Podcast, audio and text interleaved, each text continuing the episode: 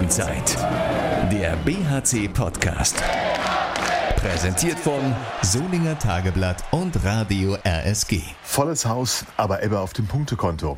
Hallo, hier ist der BHC-Podcast. Ich bin Thorsten Kabitz von Radio RSG. Wünsche frohe Weihnachten gehabt zu haben. Für den BHC gab es nicht viel zu feiern. Da war der heilige Abend wohl eher ein eiliger Abend, denn schon ab Mittwoch war wieder Arbeit angesagt. Die Vorbereitung aufs Highlight-Spiel in Düsseldorf gegen die Rhein-Neckar-Löwen. Und vorbereitet waren sie, die bergischen Löwen. Gekämpft haben sie auch, nur die Gäste aus Mannheim waren am Ende einfach besser. Das musste auch Christopher Rudeck nachher bei Sky Sport unumwunden eingestehen. Das ist eine sehr mühsame Situation für uns, weil wir wieder nicht so schlecht spielen eigentlich, aber uns einfach nicht belohnen. Also es tut einfach weh im Moment und es ist scheiße, aber wir wollen jetzt gegen Nordhorn den Bock umstoßen und endlich wieder 2 Punkte holen. Dem ist eigentlich nicht viel hinzuzufügen, aber wir haben noch ein bisschen Bock auf Analyse nach dieser 26:29 Niederlage. Und dazu ist natürlich auch heute mein Kollege Thomas Rademacher aus der Sportredaktion des Solinger Tageblatts mit dabei. Hallo Thorsten. 5.734, das war die offizielle Besucherzahl gestern im ISS-Dome in Düsseldorf. Eine durchaus beachtliche Zahl am zweiten Weihnachtsfeiertag, auch dafür, dass schon vorher allen klar war, dass es schwer wird gegen die Rhein-Neckar-Löwen. Dennoch zog es die Fans zahlreich in den ISS-Dome, in dem man übrigens neuerdings an den Theken auch bargeldlos zahlen kann. Uns beschäftigt hier im Podcast aber natürlich mehr die Punktlosigkeit des BHC. Die 5. Niederlage in Folge für das Team von Sebastian Hinze. Trotzdem fühlt sich's für mich nicht ganz so bitter an, wie es klingt. Denn ich fand, wir haben zumindest in der zweiten Halbzeit einen erkennbar besseren BHC als bei der doch über weite Strecken enttäuschenden Leistung in Minden gesehen. Tom, wie hast du es in der Halle erlebt? Das Spiel hätte ein relativ unspektakulärer Sieg einfach sein können für die Rhein-Neckar-Löwen, wäre es da nicht in der zweiten Halbzeit zu ein paar spektakulären Szenen gekommen. In der ersten Halbzeit hat Thomas Schmirgwar im Tor wirklich super gehalten, aber man hat jetzt nicht das Gefühl gehabt, dass der BHC sagen wir mal, für Punkte in Frage kommt in dem Spiel. Die Rhein-Neckar-Löwen waren stark, auch in der Abwehr sehr, sehr stark und haben mit 16:12 zur Pause geführt. War vielleicht ein bisschen hoch, aber man hatte auf keinen Fall das Gefühl, dass der BHC eine Wende herbeiführt. Das kam dann aber trotzdem, weil Christopher Rudeck wurde zu einem 7-Meter eingewechselt und den hat er dann gehalten. Ganz lässig hat den Heber von Uwe Gensheimer aus der Luft gepflückt. Da sah der Nationalspieler von den Mannheimern dann halt ein bisschen doof aus. Das muss man schon so sehen. Und da war die Halle dann voll da. In den nächsten, sagen wir mal, 15 Spielminuten war es wirklich eine gigantische Atmosphäre und der BHC hatte die Riesenchance, das Spiel zu drehen. Er hatten dann eine super Phase, kam mehrmals auf ein Tor heran und dann gab es eine Aneinanderreihung von Szenen, die so ein bisschen unglücklich oder auch umstritten dann eben verliefen. Beim 23:22 war das für die Rhein-Neckar-Löwen. Hatte Max Dari eigentlich schon den Ball erobert. Es gab dann so einen Zweikampf mit dem Jannik Kohlbacher, wo er dann in den Kreis stürzt sozusagen, der Max. Und dann geben die Unparteiischen den Ball zu den Rhein-Neckar-Löwen. Vom Spielfeldrand dachte ich, oh, harter Pfiff. Die Schiedsrichter sind bestimmt keine Heimschiedsrichter. Den Vorwurf müssen die sich nicht gefallen lassen. Ja, und dann haben die Rhein-Neckar-Löwen dann auch noch einen 7-Meter gezogen in dem gleichen Angriff sozusagen, wo ich auch dachte, muss man den jetzt geben? Den 7-Meter hält dann Christopher Rudeck wieder, aber der Abpraller landet unglücklich genau wieder in den Händen vom Gensheimer, der dann wieder einen 7-Meter rausholt, der schon berechtigt war, aber es ist schon eine Aneinanderreihung von unglücklichen Umständen. Dann hatte Andy Schmid das wieder die 2-Tore-Führung besorgt und ja, irgendwie war das so ein Dämpfer oder so ein Nackenschlag in dem Moment. Dann hat wieder 2, 3 Angriffe nicht so viel gepasst beim BHC, also gerade im Abschluss und das war dann eben zu viel. Die Rhein-Neckar-Löwen sind weggezogen, wieder auf 5 Tore Abstand und dann ist das Spiel seinem Ende entgegengegangen. Also es war sicherlich keine schlechte Leistung am zweiten Weihnachtstag, aber es war aus meiner Sicht jetzt auch nicht das euphorisierende Spiel, über das man dann noch in ein paar Wochen sprechen wird. Jetzt wird's wirklich wichtig gegen die HSG Nordhorn. Das ist leider wahr, aber wer weiß, wie wir über dieses Spiel vielleicht anders gesprochen hätten, wäre so manche Chance, die da war, auch ein Tor geworden. Mir fallen da so ein paar Würfe von Fabian Gutbrot zum Beispiel ein, dem das Glück im Abschluss fehlte. Das ist Theorie. Fakt ist, wir können nach diesem Spiel auch mal wieder durchaus positiv über die Torhüterleistungen sprechen, Tom.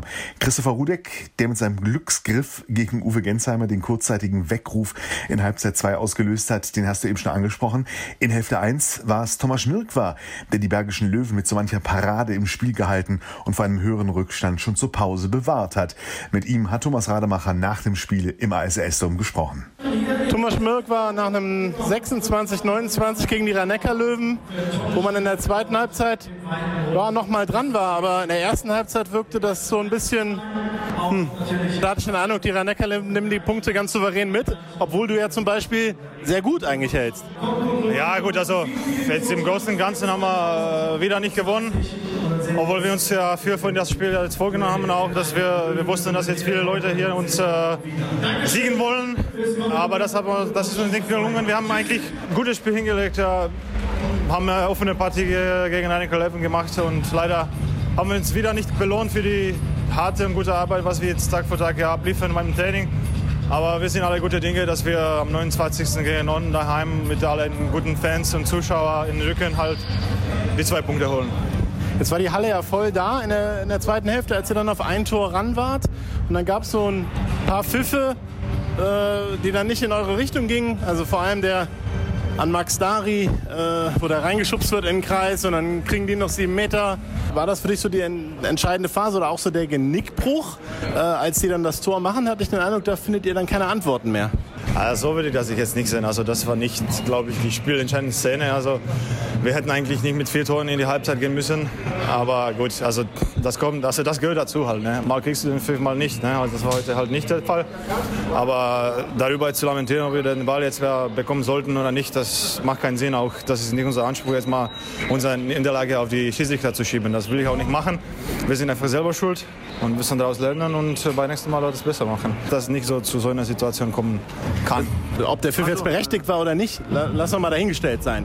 Aber dann machen die Rhein-Neckar-Löwen trotzdem noch das Tor, wo er, dann kam er auch ein parierter 7 Meter dazu, ne?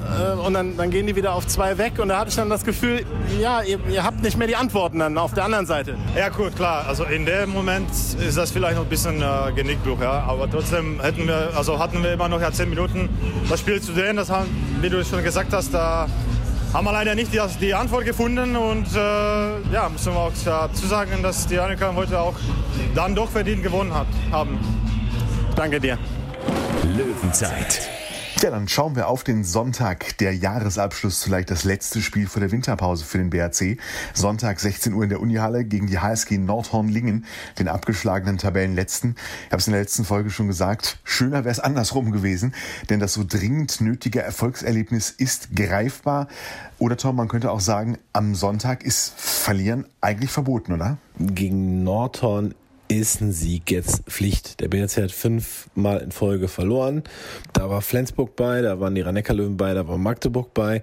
Das ist jetzt keine große Schande, auch wenn die Spiele in Minden und in Balingen nicht besonders gut waren.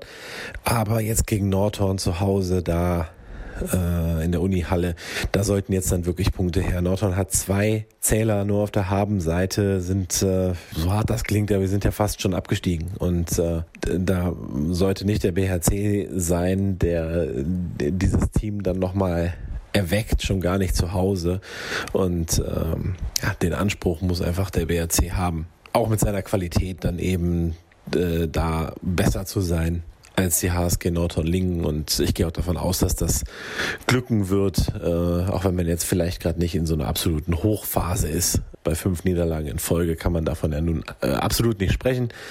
Ich schätze, das gibt einen klaren Erfolg und ich bleibe bei meinem Tipp. Der wie nochmal war, Thorsten? Das kann ich dir gerne sagen oder du dir selber. Hören wir nochmal kurz rein in die letzte Studiofolge mit Maciej Maczyński.